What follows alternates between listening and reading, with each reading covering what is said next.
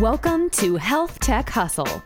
We exist to share stories of the brave entrepreneurs helping to solve the most important problems in digital health today. We interview top leaders in health tech and bring them onto our show each week to listen and learn from their story. With your host, Rodney Hu, founder of two oh nine Digital.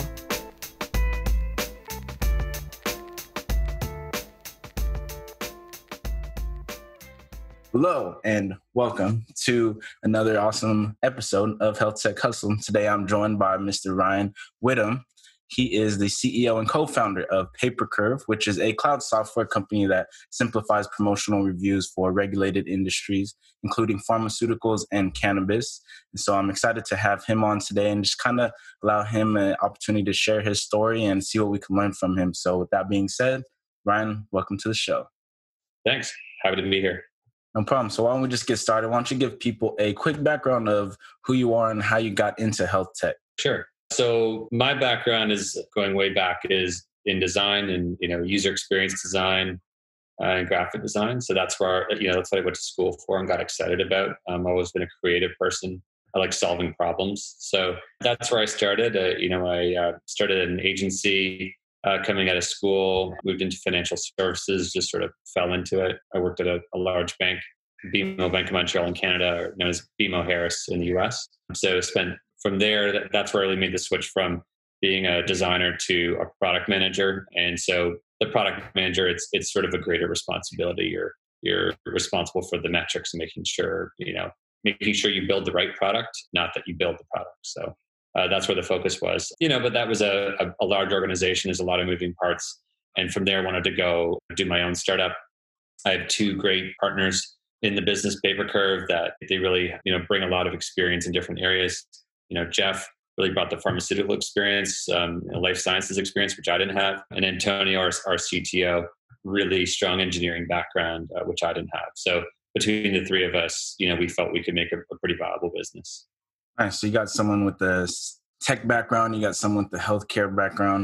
So what is your day-to-day responsibilities and your role in the position in the company? So, yeah, sure. So the, fair to say, I've, you know, I have the two hats. So I'm the C E O. So there's things like, you know, I have to approve financials and do those really like higher level executive things that are important, you know, keeping a look on the hiring and the, the headcount, financials, sales, like all aspects of the business. But where my background and expertise come in and where I sort of probably take the seat of maybe someone we might hire is really around the product management and the design. So I'm really making sure that the product is being steered in the right direction and making sure that we're solving people's problems and the product's getting better. So it's pretty easy to build a lot of stuff.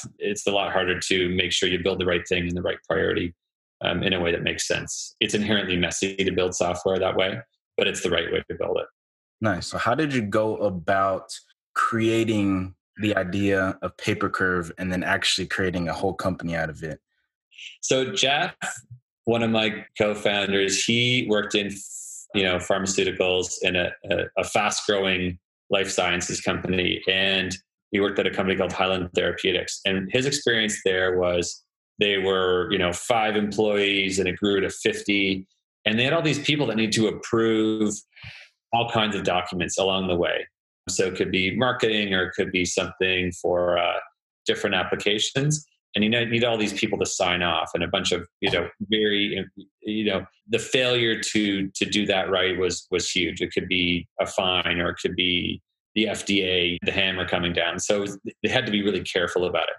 And so it started with email, approving things in email. And, and then over time it became, you know, too much. So we looked at systems out there and they were like, hundreds of thousands, possibly millions of dollars to to get going and run annually. You have to hire a third-party I T company to configure them. And then once you actually saw the software, it was really hard to use. You needed to train people. Each person had to pay something like five hundred dollars a year just to, you know, get the training, which is crazy. It's like your software's so hard to use that you need, you know, for the pleasure, you, you get to pay five hundred dollars for training. And so he said, I think there's a business opportunity here. And so I think your question is, how do you jump? How do you make that leap from maybe, is this an idea that we should do and how do you pursue it? I leaned on a really famous book called Sprint. It's by a bunch of uh, Google Ventures guys that basically it, it's a way to, in five days, validate a business idea from start to finish. Because uh, I was working at the bank at the time, and I wasn't sure, you know, if I would make the leap. I don't know anything about life sciences, anything about healthcare. So, you know, who am I to say this is a, a great idea?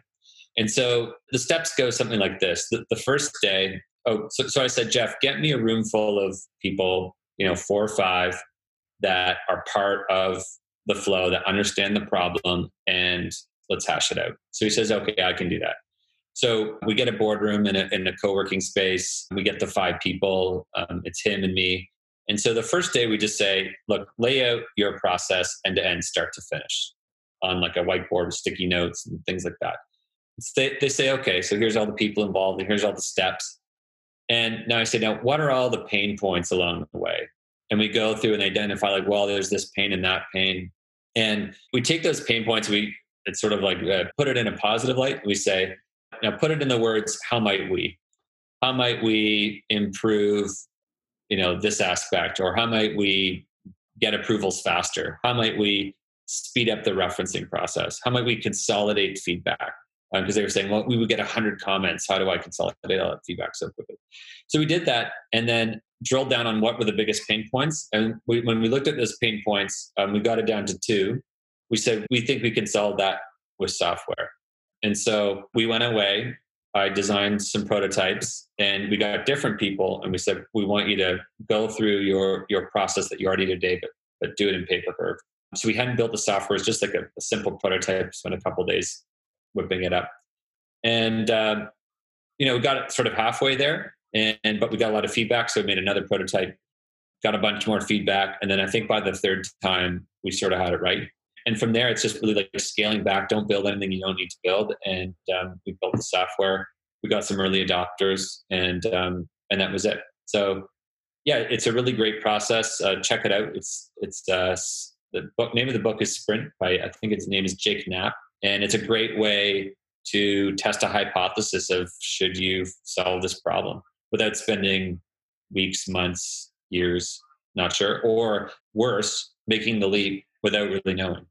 Yeah. So first being able to go through an entire process of mapping out what is actually there, and then being able to identify the problems there. And then even from those problems, trying to filter down the important problems, right? And how you're able to solve them before you even go to start creating anything. Exactly. Right? So we, we got them to kind of prioritize the problems, right? We, we gave them a bunch of little red dots. And we said, put red dots on the biggest problems, right? And so the ones that had the most dots kind of float to the top. And you say, okay, there's smaller problems here. Don't, don't waste your time with those. These are the big problems. These are the things that take a lot of time or cost a lot of money. Nice. So you mentioned you're the C E O, you got the pharmaceutical guy, you got the C T O guy. Is it just you three still? Or how big is your team now? Yeah, so we're seven people now. So we're we're going fast. It's a combination of, you know, a, a few full-time people and a few, you know, you know, contractors. We really try to keep the contractors engaged. We let them we let them know what's what's going on with sales and, you know, what's our quarterly goals and what's going on. So we really try to make it a, a pretty cohesive team. With the COVID nineteen crisis, it was we were able to get guys that they, we we, we have them mostly full time, which is great. We've experimented with guys that are doing it, you know, outside of their day job and moonlighting. Um, you know, that's sort of less successful. They're they're not, you know, they don't have the same number of hours they can devote. So yeah, we're about seven. Nice. So you have your team in place, you identified the problem, and you've already started creating the solution to that problem. Now, what strategies have you used, or what strategies have you had the most success with, with actually getting that product to the market and actually getting testers and feedback to constantly improve and optimize? There's basically two areas where we get the feedback. The first is the sales channel. So we have a lot of demos with prospective clients, and you get a lot of, you know, we call them objections. So it's like, well, but it does does it do this, or does does it do it this way, or I really this is really important to me. So that's one area of feedback. The other is from our users themselves. Because we're a small company, we don't hide it. They understand they have influence on the product. So we make a lot of time for our users to, you know, give feedback. We we I said, you know, there's a few people that will give me time every every couple of weeks, and they say, this is what's going on. You know, we tried out this new feature, we love it, or this this is a big pain point we're not having, or we have this new type of person who's coming in, and, you know, they have a They have a slightly different use case. So um, yeah, we really try to gather a lot of feedback, less that like analytics feedback where you're just hiding. It's more that like really, you know, try to get some face time with them and, and get them to understand their, get to understand their pain and their problems a little better. Okay. Awesome. And so when you're first starting out and you're trying to get your product out there and get people using it so that you can get that feedback, are you just trying to send it out to everyone or anyone who'd be interested in it? Or are you focusing on one specific sort of audience or avatar, so to say? Yeah. One piece of advice I give to any startup is don't try to be everything to everyone. Focus on who your customer is. It doesn't mean you can't pivot as a company, but if you say like, you know, we have a broad feature set. It could use, it could work in different industries. And, you know, we've had sales people say like, you know, what about oil and gas? And what about banking? What about this? Maybe, but we, we know that we have a sense that it works for this audience, for this type of person. So yeah, I'd say find that one customer, give them a name, give them a persona and say, this is, it's, you know, Mary the marketer and this is her problem. And this is this, the pain we solve. So yeah, I'd, I'd say stay focused. Don't, don't try to be everything to everyone. Nice. And another thing that I'm curious about as a startup is in the very beginning, are you kind of just learning as you're going and just optimizing, or are you creating your systems and processes up front and then starting to implement those? Or at which stage do you start creating the systems and processes versus just hitting the ground running? Yeah, I think definitely it starts hitting the ground running. L- let me give you an example. When we release a new feature, when you have no customers, it's really easy. Just release the feature. Mm-hmm. When you have one or two customers, maybe give, you know, it's an email, give them a heads up. As you scale up, then it's like, oh, maybe there's different levels in the change. If it's um, some bug fixes, you know, maybe you send a note to people that have complained about it. If it's a, something that actually changes a core function of how they use the software, you, maybe you have to say, whoa, pump the brakes. We need to demo it for you. I need you to understand it because I don't want you to log in one day and be totally freaked out. And then there's maybe a middle ground where it's like, hey, we have this new feature. This is how it works. You, you know, uh, here it is. So that's an example where we, we evolve from like really ad hoc to really locking it down. We have an email that goes out the morning of the release. We give a heads up to people as much as we can before. And then depending on the severity, we sort of manage manage the change beforehand. So that's really an example where change has evolved over time. Okay. And so as an entrepreneur, as a business owner, one thing that I like to learn from is not just how people succeed, but also their failures and how they're able to overcome them. So can you kind of speak on some of the obstacles and roadblocks that you faced in this journey so far as an entrepreneur and how you're able to overcome them? Maybe just some quick learning points. Yeah, for sure. Oh man, failures. Well, I mean, there's lots of little ones, you know, things like, you know, bugs that you should have caught or, you know, like where you just kind of kick yourself. When I, when I think of like a major, a major thing. So a, a core function of our platform is the ability to view a P D F in, in your, in your web browser. And one of the things that, that was a big pain point is we started with this sort of free open source P D F viewer because that was, you know, that's what made sense where we were as a company. But over time, you know, it became uh, clear that it wasn't the right solution. It was too slow. It was buggy. We, you know, it was, it was sort of, you know, and then over time you're building on this sandy foundation and, and you're realizing like it's not a great experience for people. So it was this painful lesson where we had to spend like three months ripping out the core P D F viewer, which is the main part of the application, go find a vendor, pay a lot of money to get a really good P D F viewer um, that can view it, that can show a ten thousand page P D F without a problem. And yeah, it took months. And so it wasn't a failure. It was just, it was really like, yeah, of course, if we were to do it again, we would have started that way. But that's, that's part of the learning curve. You, you don't know these things, you know, until you get along that way. Yeah, like you're going down one path and then you hit like a roadblock and it's like a fork in the road. I'm like, all right, maybe I'll go, I'm going to go right. Is that the right choice? But who cares? We're going to figure it out. Keep going. Keep going. It's twenty twenty, right? So yeah, obviously to do it again, that's the way we would have done it. But I think with a lot of tech, that something to that degree happens.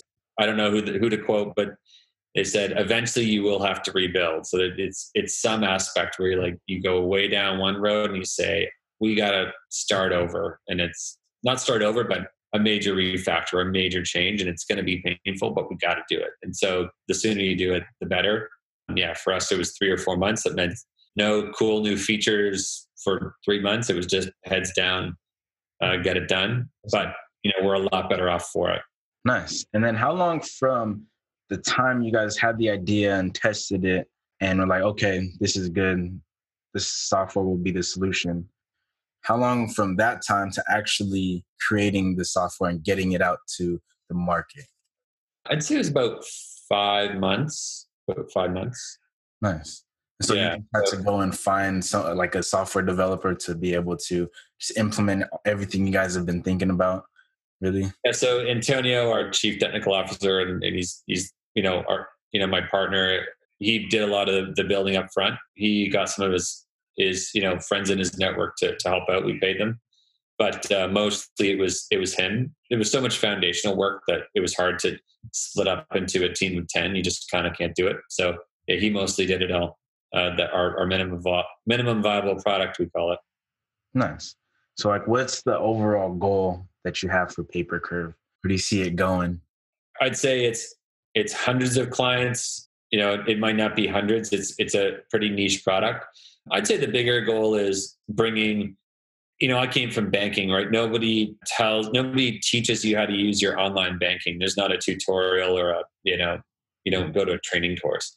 So bringing that like enterprise, you know, enterprise software is the opposite. It's really hard to use and it's cumbersome. So the bigger goal is making sure the software is, you know, that consumer ease of use in enterprise software. There's no reason your work software has to suck.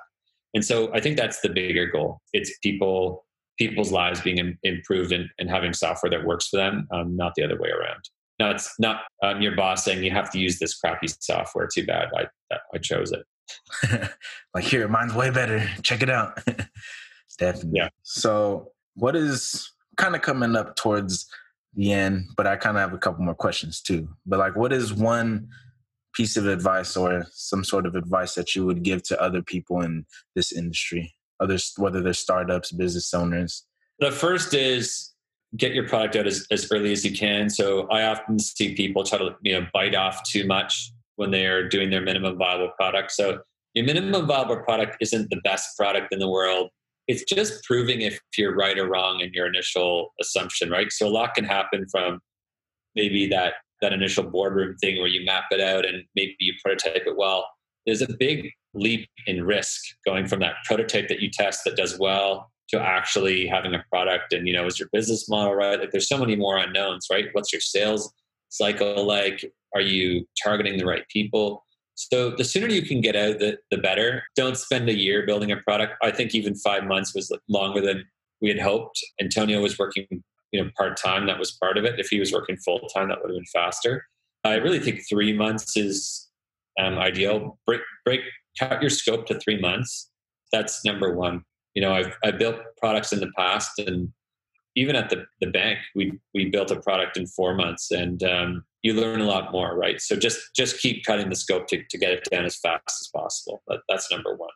Awesome. I think it's cool that you have a background in product management because you are able to, you have your process of testing things and figuring out what needs to be done before you even start that. And I think that's very valuable because when it comes to time and money. And so I think that's a very valuable asset to have. For sure. You save a lot of money not building stuff that uh, you don't need. People don't want.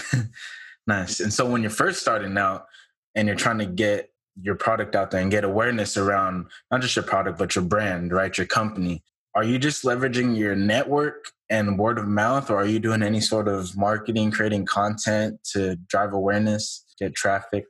Yeah. So as you know, I didn't have a network in life sciences, so I started it at zero. So I think the best advice I could give is look at companies or people that have the same customers as you.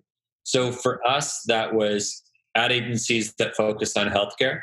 So they're part of, they're the type of people that are like creating a lot of the, you know, ads and things like that, that need to get approved. And they have the same pain with, with, you know, the client needs to approve it. There's all this feedback, but I, we wouldn't sell it to agencies. They don't have the budgets for it. Um, really, the software sits on the client side. So we made partnerships early on with health-focused agencies, and we gave it to them for free. Uh, they gave us tons of feedback, and that was a sort of our early adoption. Then, of course, they get over time they get you know a customer that says, "Yeah, I'm having this problem. Oh, I love Papercurve," and you know you, you get referrals that way. So that's been a really good way that we've had some customers use the software, be hands-on with it, then then bring it in-house to, to their organization. So the advice I can give is find people that have the same the same customers, but they're not you know your competitors. So for us, that was health age, health-focused ad agencies. We've tried, you know, we hired the, the cold calling, you know, folks. We've never got AdWords to work quite right. It's tough. Maybe we will one day. That it takes a while. It's not fast. Um, there's no guarantees, but we've got some really great relationships through that. We've got a lot of great product feedback on it as well. So that'd be the advice I'd give. Awesome. So yeah, the feedback is really what allows you guys to optimize and just continually tweak. Because really, at the end of the day, as long as you, as long as you have something valuable, then that that should be enough to get people's attention. And then yep. It's leveraging the relationships that you're building, whether it's through cold calling, ads, or your network, or partnerships. So just testing all these different avenues.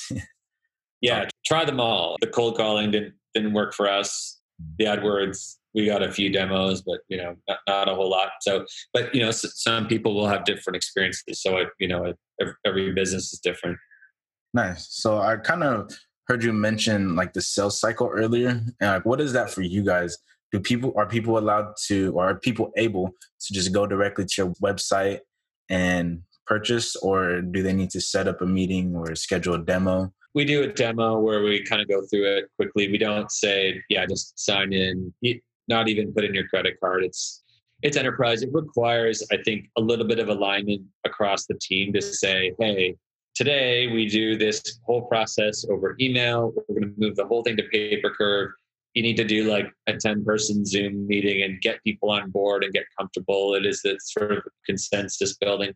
Even if you could go in and just sign up, I don't think it'd be successful. So yeah, we do the, the demo. We usually try to get a bit of information before the demo.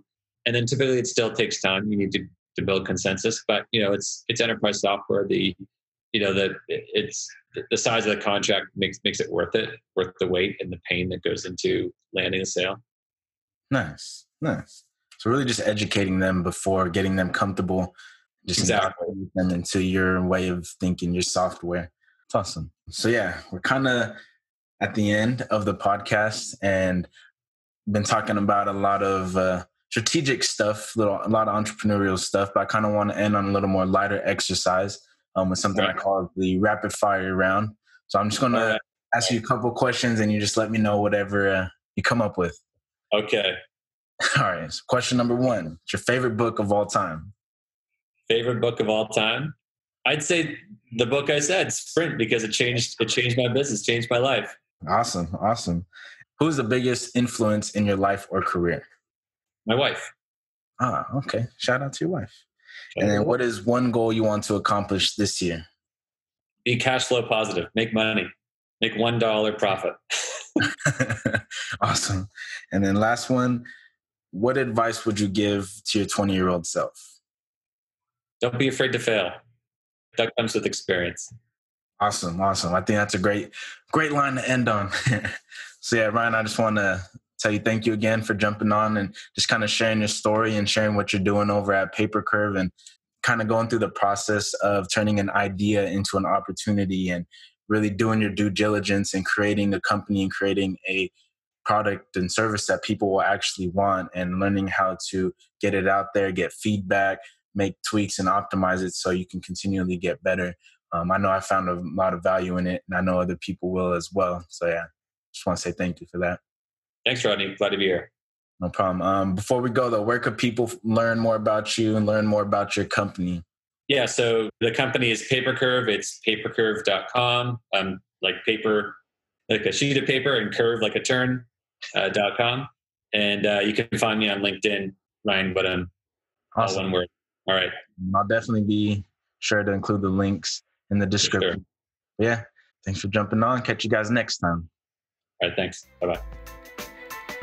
Thanks for listening to today's episode of Health Tech Hustle with Rodney Hu. founder of two oh nine Digital. Tune in next week for another interview with an expert leader in digital health.